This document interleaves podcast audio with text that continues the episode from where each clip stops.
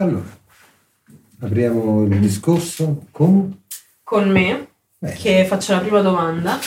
Um, allora, mh, mm, pensa che un, un cambiamento, un'idea di cambiamento al momento nel mondo, in senso positivo, sia un, un'utopia o magari l'utopia è essa, essa stessa una, diciamo, una chiave per leggere e per arrivare poi al futuro cambiamento? Beh, insomma, in sostanza ti devo essere sincero, io mi ero illuso lo scorso anno, quando sembravano che i segni della pandemia stessero per certi versi lasciandoci un po' larghi di poter agire, di poter costruire, ma soprattutto voglio dire di riprendere non una vita come era quella di prima, mm-hmm. ma di riprendere, diciamo, un progetto nuovo. Eh, l'umanità, i medici, la solidarietà, anche gli aiuti, questo entusiasmo dai balconi, faceva pensare per certi versi a qualcosa che fosse effettivamente in atto e stesse cambiando noi, ma anche il rapporto tra di noi. Purtroppo la tristezza è quando cominciano e per radio e per televisione a scorrere tutte le malefatte, che significa vedere un ex presidente del Parlamento vendere le mascherine oppure altri che rubano le cose negli ospedali oppure ultimamente medici che si fanno iniettare su, su, su, su gomma oppure buttare, buttare il vaccino. Insomma, siamo tornati a un senso disumano che rispetto a prima non ha nemmeno più la forza, voglio dire, di quel vincolo che erano le ideologie. Mm-hmm. Io vengo da una, da una, generazione che ha fatto il 68, insomma nel 68 io tenevo 16 anni, quindi voglio dire già stavo alle, alla seconda, al secondo superiore, quindi stavo già al secondo liceo. E il segno dell'utopia di quel cosiddetto potere all'immaginario che veniva da Parigi, era una possibilità per poter trovare dei vincoli, però tenevamo, voglio dire, io venivo dall'azione cattolica, dall'azione cattolica ero passato al manifesto, l'impegno politico nella scuola e poi con il tempo sono diventato segretario di sezione di una sezione contadina del Partito Comunista a Salerno, poi il percorso di studi e in questo percorso di studi indubbiamente ci deve essere un'utopia. Come fai a pensare di essere, di, di fare nel futuro il mestiere o del critico d'arte o del professore senza avere davanti a te un'utopia? Mm.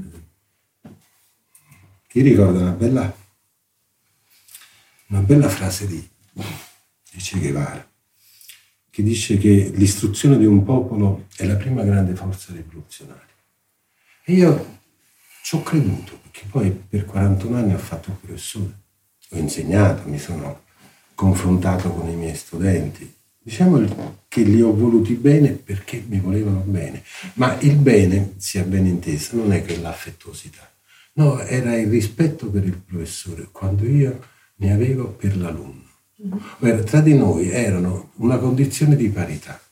Io sapevo di dover fare il mio lavoro, loro sapevano di dover, per certi versi, intraprendere una strada che riportasse, voglio dire, anche un senso di, di parità con me. Com'è bello, per esempio, avere una lezione di come si usa internet mm-hmm. da uno studente. Quindi mi hanno messo su Facebook, mi hanno fatto la pagina internet, mi hanno insegnato le cose che io lì per lì, insomma, potevo dare una bella spiegazione sull'estetica di Croce, ma insomma, non è che poi potessi dare un consiglio che fosse invece pratico alle azioni comuni per poterci scambiare delle cose.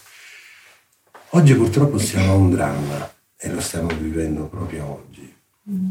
L'utopia Mattarella è una retrotopia, come direbbe Bauman. Voglio dire, è ritornare a un'utopia precedente laddove c'è un fallimento. Dove non riusciamo a vedere il futuro, riusciamo a immaginarci un'utopia del passato che comunque è passata e non ci sono le ragioni perché di fronte a un fallimento non possiamo dire che Mattarella è la salvezza.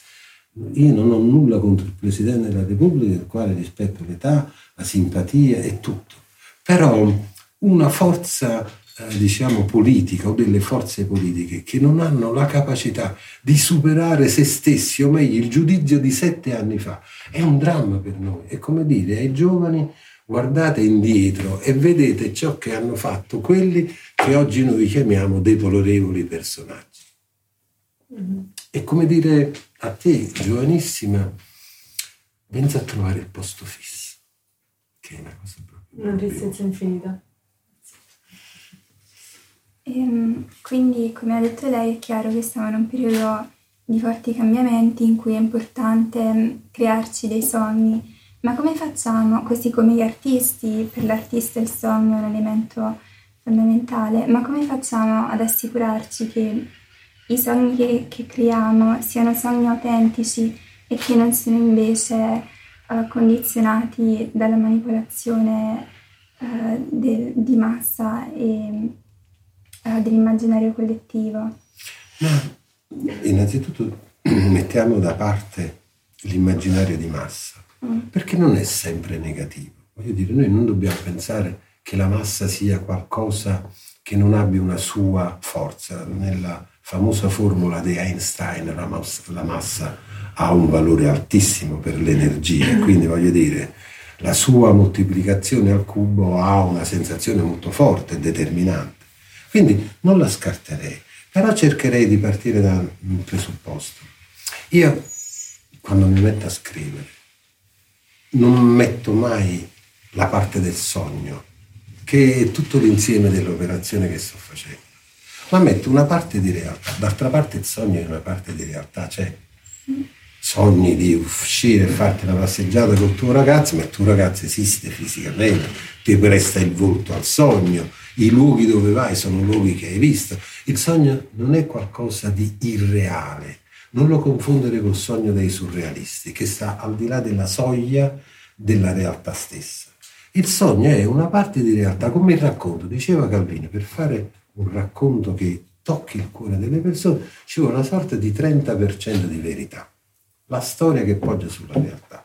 Poi c'è una parte che devi metterci la tua fantasia, ovvero come elaborare questa realtà in una dimensione altra. E poi ci sta il lettore che quando legge si immagina le cose che vuole. Ognuno di noi quando si legge un libro ci mette la faccia di chi è, insomma, o di chi pensa di essere, o delle volte trasferiamo per metafora la faccia di una persona e facciamo incarnare il personaggio. Però quella è la capacità nostra di immaginare, o meglio di mettere insieme le due cose. Ora, il sogno per un, per un artista potrebbe essere già quello del lavoro stesso Fare l'artista è un sogno.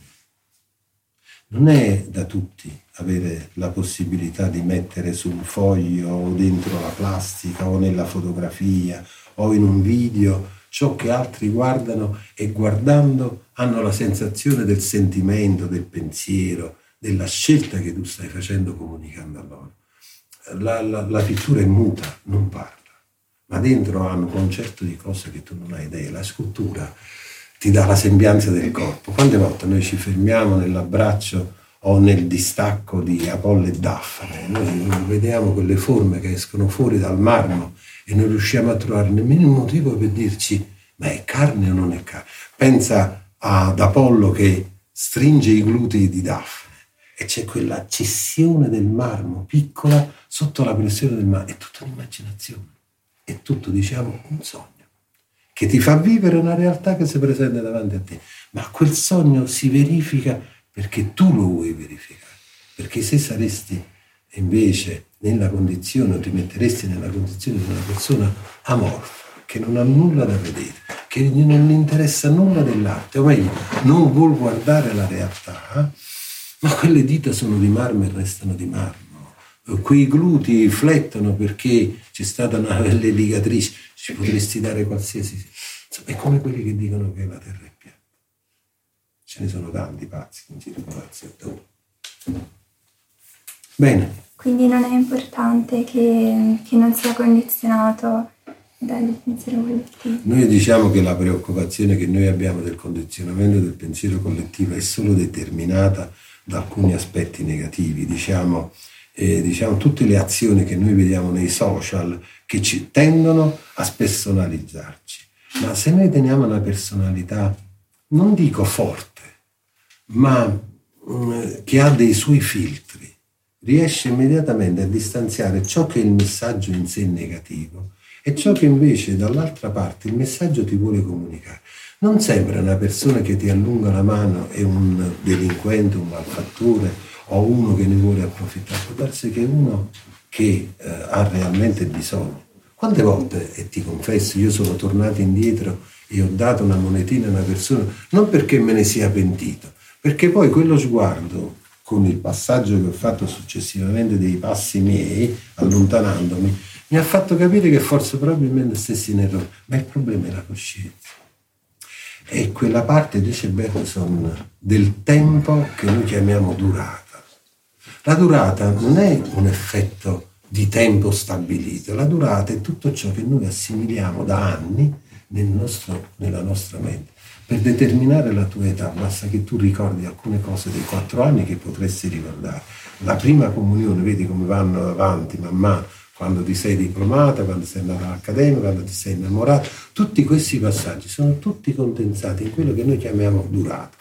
Ma la durata è il tempo della coscienza, cioè di come noi ci siamo sviluppati nel nostro tempo, nel nostro essere, nei nostri progetti, anche nelle delusioni, perché le delusioni ti insegnano a vedere davanti a te gli aspetti molteplici della realtà, che delle volte sono anche molteplici nel senso negativo del termine. Non è che la realtà ti offre sempre un quadro preciso delle cose.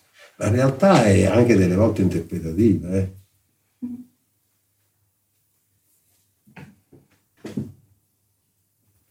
Allora, io volevo fare un'altra domanda.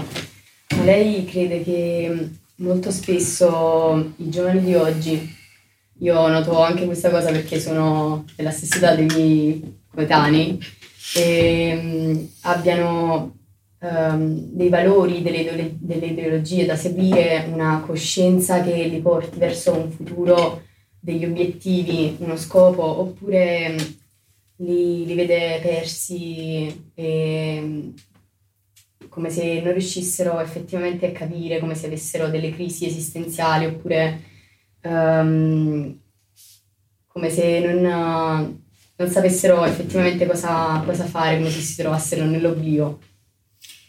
E... Eh, oblio è una parola dura per parlare dei giovani, eh.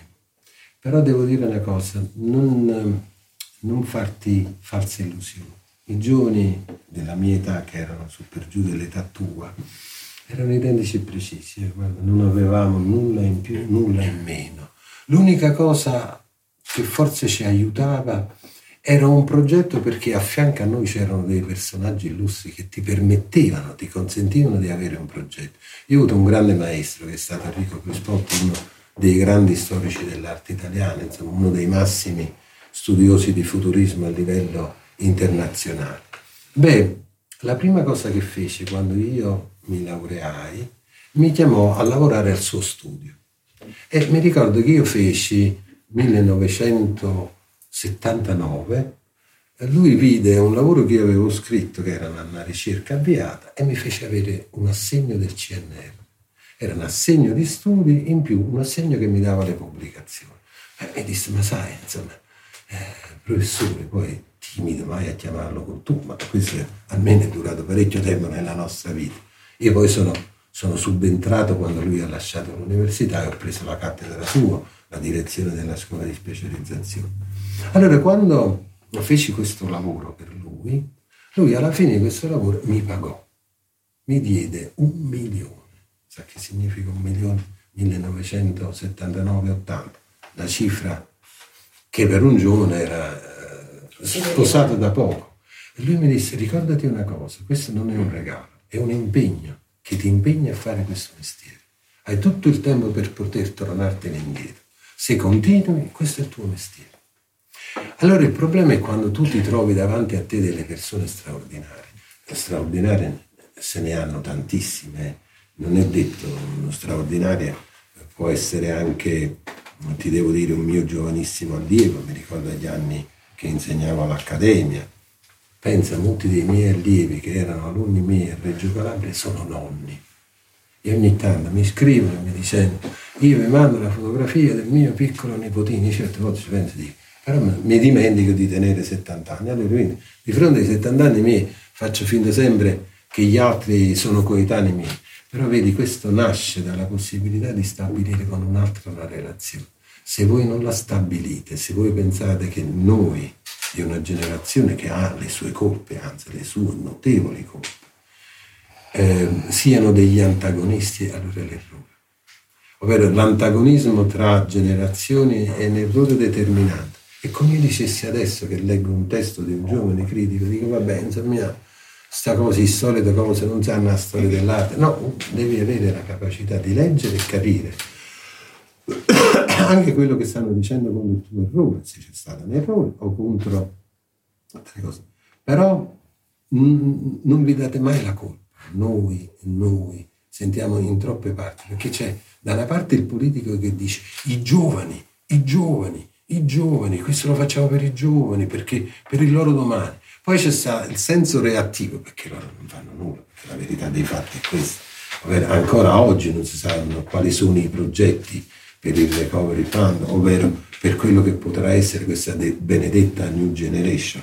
Bene, dall'altro lato ci siete voi che li guardate con disprezzo o ci guardate con disprezzo, che significa che eh, il magnetismo allontana le parti e non costruisce nulla.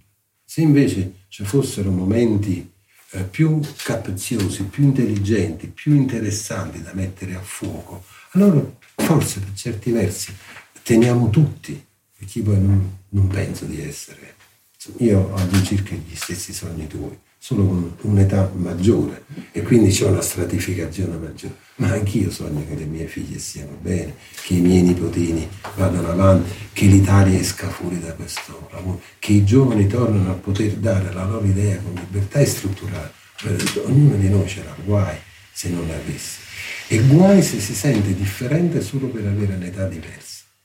Perché se noi facciamo che voi siete giovanissimi e noi stiamo ormai già sulla strada basta solo, come si dice, la trascrizione anagrafica del nostro decesso, quindi andare su al comune e scrivere è morto in data tot.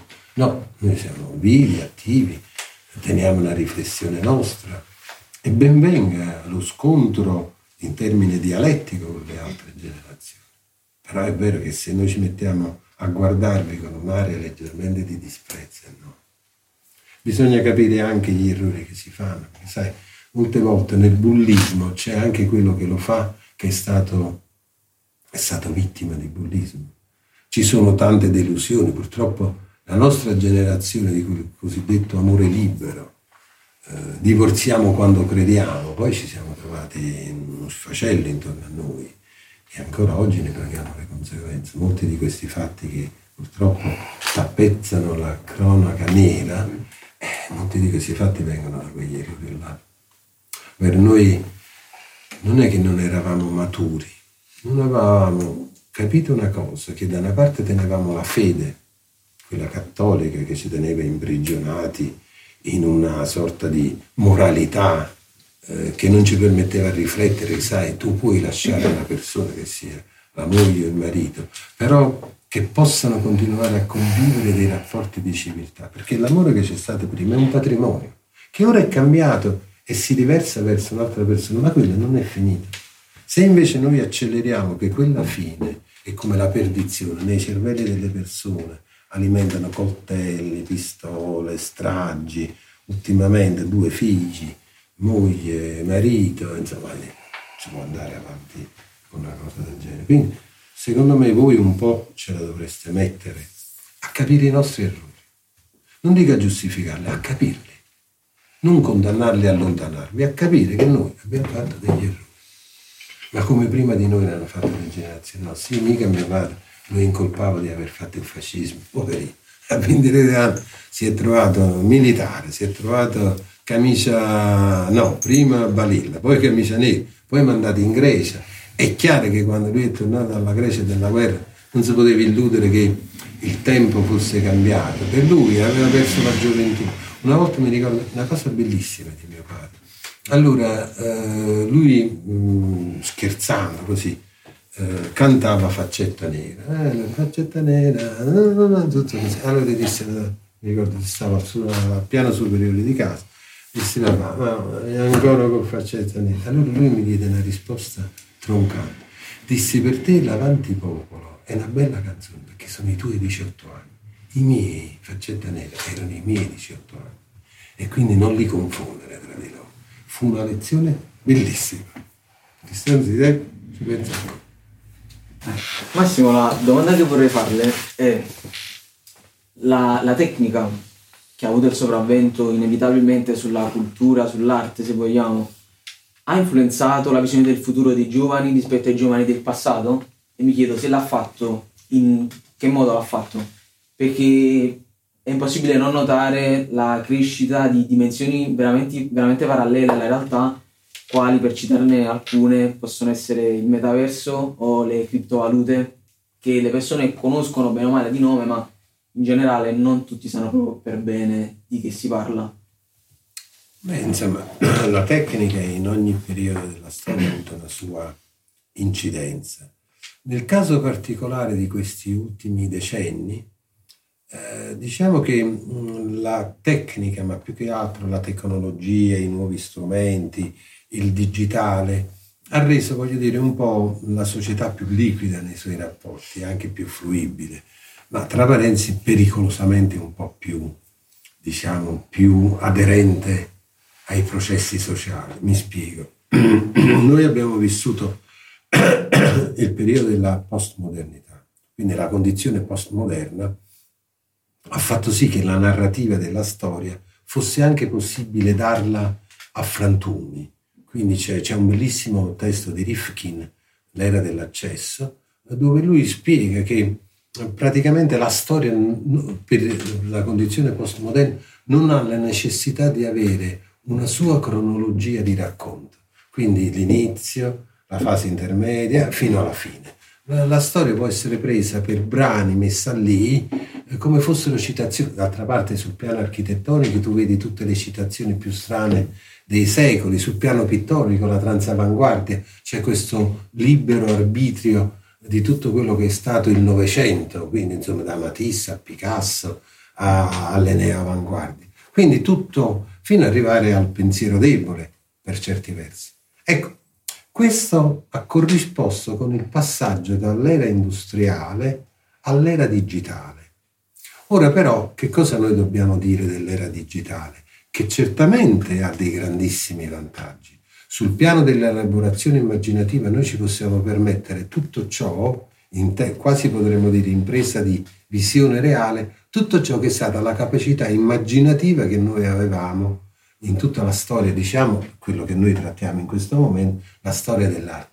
Pensa per esempio agli angeli che portavano la Basilica di Loreto, che avevano la capacità di trasportare un plesso architettonico da una parte all'altra. Vedi, è una capacità immaginativa gra- grandissima. Vedi, come fai a pensare una chiesa che ha il suo peso e questi angeli che portano da una parte all'altra? Oppure come noi abbiamo l'idea biblica dell'apertura del Mar Rosso e il cammino per, verso la salvezza. Vedi, tutta questa capacità, la capacità di influire sull'immaginario.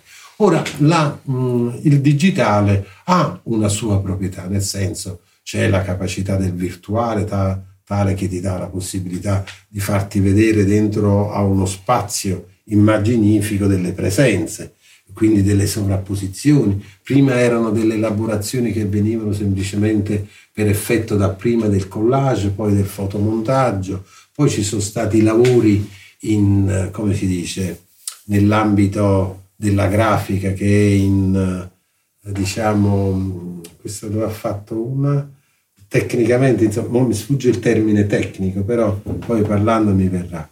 Ecco, però c'è una cosa, che dalla postmodernità siamo passati alla submodernità. La submodernità, come la spiega Auger, che è uno dei grandi patri del concetto del non luogo, è che noi teniamo ora la convinzione di tenere questo smartphone in mano, di avere tantissimo tempo a nostra disposizione. Per la qualcosa parliamo con un signore che sta a Tokyo, che vedrà il giorno dopo quando noi lo stiamo vivendo adesso. e teniamo una concezione di avere un tempo immenso, perché parliamo con tutti, ne stiamo parlando solo con noi soli. Siamo noi e quel volto nostro che sta nello smartphone. E accediamo o usciamo. La submodernità è un modo per imprigionarti in qualche cosa che la modernità, la postmodernità in una certa qual forma ti dava ancora il vincolo della mano ad, aiutarti. Là invece è proprio la presunzione peggiore. Ci fa pensare praticamente unici protagonisti delle cose. Siamo noi che scherziamo nelle nostre sfottendo qualcheduno, prendendo in giro qualcheduno, mettendo un post volgare, permettendoci il lusso di fotografare una nostra amica e metterla alla berlina. Ma noi ci siamo resi conto di che cos'è questa condizione submoderna. A fronte di che cosa? Di una popolazione di poveri che sta lievitando in un modo spaventoso e del quale noi non ci rendiamo conto, perché con i bitcoin, con le lire che viaggiano da una parte all'altra, siamo convinti che c'è una circolazione reale di denaro. Ci sono pochi che hanno i denari veri, sono quei pochi che ci condizionano, sono gli stessi che stanno dietro alle manfrine della nostra politica, sono pure quelli che decideranno se deve andare o no un capo dello Stato deve andare un capo di governo e via dicendo. Voglio dire, il problema è che noi non siamo più padroni del nostro futuro, perché il futuro è una cosa disegnabile. Vi ricordate una bella frase che dicevano i nostri genitori, non so se i vostri, ma certamente i nostri sì. Ci dicevano sempre, io sto lavorando per il tuo avvenire. Vedete, la parola avvenire è molto più bella del futuro. Il futuro è una cosa astratta, che verrà. L'avvenire è un processo in corso. Avvenire è studiamo insieme, ragioniamo insieme, cresciamo insieme, voglio dire, parliamo insieme, progettiamo. L'avvenire è qualcosa che sta già accadendo, è un futuro presente. E invece a fronte di quello che ci promettono il futuro, futuro che è una cosa astratta, non sappiamo dove sta, quando la toccheremo, quando la vedremo, e si sposta sempre più in là, il vostro futuro, il vostro futuro, il vostro fino a quando questo futuro, voglio dire, sarà un futuro di altre persone, certamente, non sarà un futuro nostro, eh, contribuiremo a quel futuro, ma sarà sempre, voglio dire, una cosa precaria. Invece, come dico da sempre, da quando ho iniziato a insegnare, dapprima nelle accademie, pensate che nelle accademie alzava alle due di notte, insegnavo a Reggio Calabria. 1982 guadagnavo 600.000 lire, tenevo una famiglia e una figlia. E quindi mi barcamanavo andando da una parte all'altra. Poi ho avuto per due anni Napoli di supplenza, poi ho avuto la cattedra Urbina, Viaggia, Salerno Urbina, non vi dico, 41 anni di viaggio tra Milano, Bologna, Siena negli ultimi 15 anni, Urbino, Reggio Calabria e prima ancora Catanzaro come professore di filosofia in un liceo. E quindi il viaggio diciamo, questi miei viaggi, che sono viaggi di lavoro, però devo dire anche contestualmente, parlando del problema delle tecniche, è stata anche la capacità di immedesimarmi dentro le realtà nelle quali vivevo. Reggio Calabria, la storia dei pittori reggini degli anni 60, gli informali, che erano tutti napoletani che insegnavano lì. Quindi voglio dire, questa è stata una possibilità, il viaggio. Il viaggio però, ora riprendendolo sul piano della tecnica, è un meccanismo che ci consente di poter vedere ora a distanza di tempo la differenza di ciò che erano gli strumenti nel momento, negli anni nei quali io mi sono formato e poi man mano, voglio dire, sono andato avanti rispetto alla tecnica attuale. La tecnica attuale è certamente più, è più gestibile perché eh, ha diciamo, un campo matematico che se lo studi per bene voglio dire, ti dà accesso a delle grandi possibilità, quello di usare i software, usare, voglio dire, i meccanismi. Oggi ci sono realmente delle realtà. Io ricordo Studio Azzurro, che ha fatto un'operazione bellissima quando venne invitato dal padiglione del Vaticano alla Biennale, se non sbaglio, del 2015 o del 2013. C'erano delle iterazioni tra il personaggio e tu che ti mettevi davanti al personaggio, quindi tu mettevi davanti a questo immenso schermo e usciva dal fondo un personaggio, io sono John Fitzgerald Kennedy e ti diceva una parte del suo vissuto e tu potevi intrattenere una serie di, di discorsi con tantissime persone. Certo, la tecnica sul piano della creatività aiuta, aiuta moltissimo. Però non deve essere un meccanismo del quale noi abusiamo per eliminare la parte della capacità nostra immaginativa, perché comunque ci deve essere una parte iniziale e c'è sempre, perché non ti puoi avvicinare a una macchina da ripresa, a un computer, ad altro, se non hai tu già un'idea di fondo di che cosa vuoi avere. Quindi diciamo che lo zoccolo duro della capacità dell'immaginario per poi diventare immaginifico, quindi tradotto in qualcosa che è scrittura, pittura e altro, ce l'hai.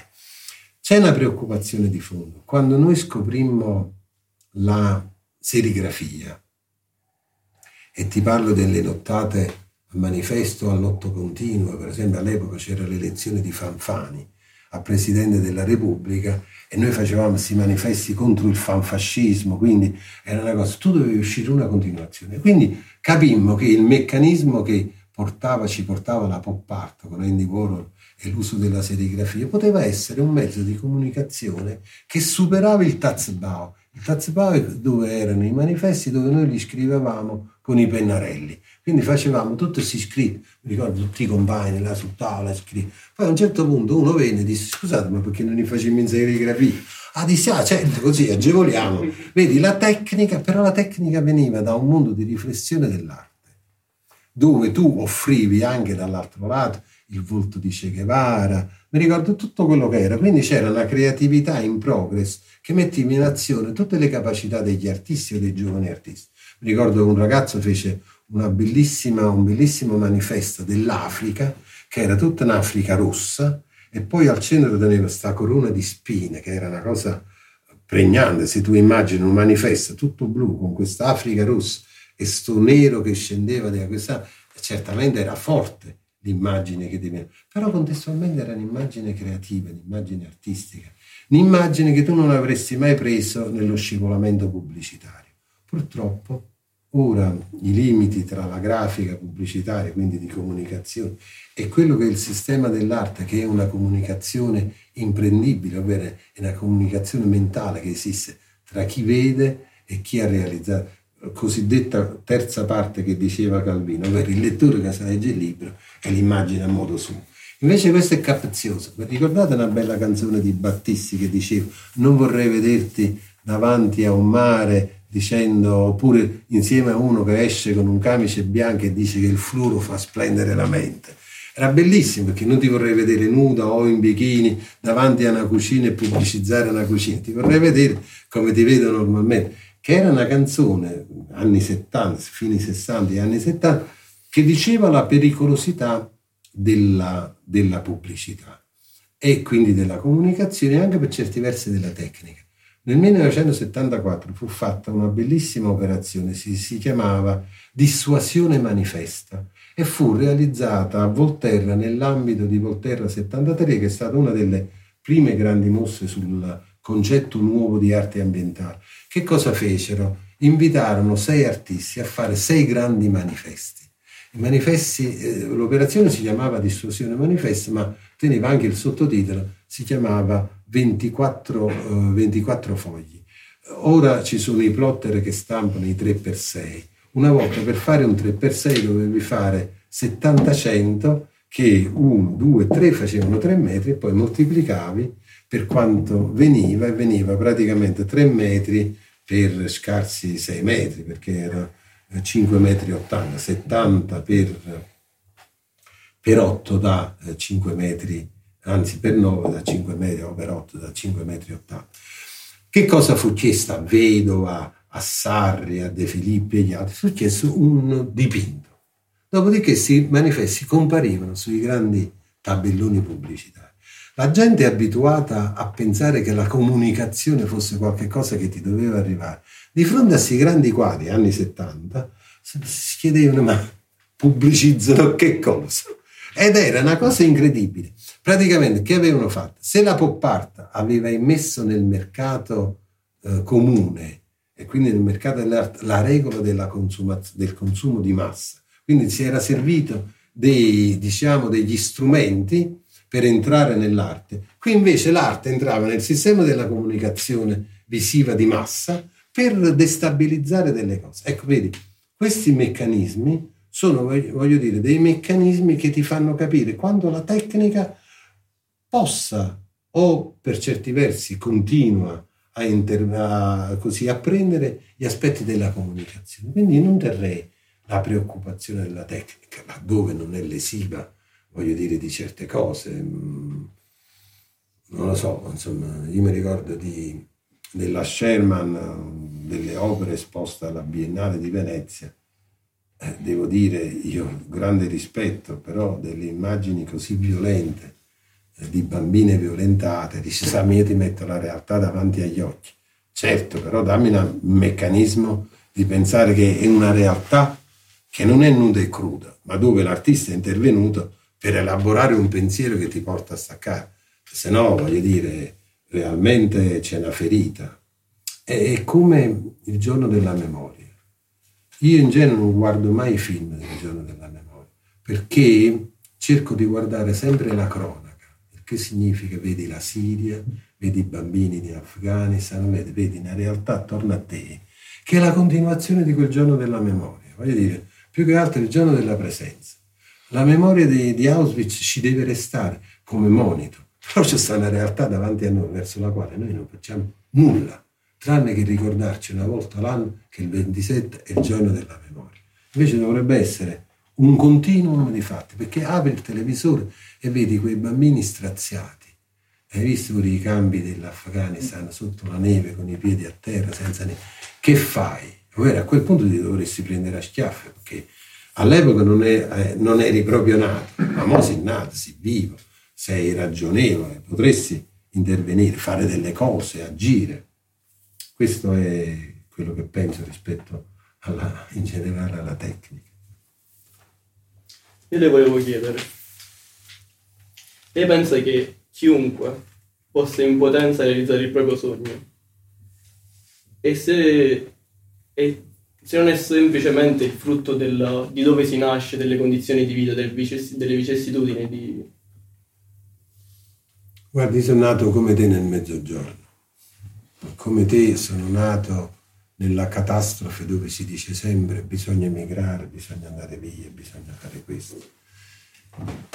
Edoardo ci ha abituato a sentire sempre quella frase da passare nottata e che devo dire la verità, non ce la faccio più, insomma, la nottata si da fermare una volta ogni tanto, a occhi aperti e la voglio vivere fino in fondo, non è che deve passare, no, la voglio vivere nella contraddizione. Io non penso che i sogni possono avere delle localizzazioni.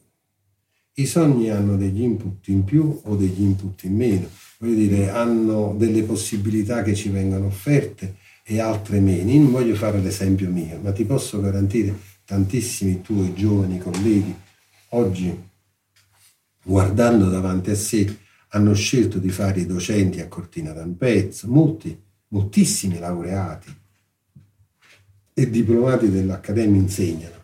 Ti posso garantire, è per me un grande vanto, perché ogni volta che mi mandano e mi scrivono, anche i laureati recenti che hanno vinto il concorso per ricercatore, un'altra cosa, io sono felicissimo, come non può essere felice del successo delle persone che hanno studiato con te.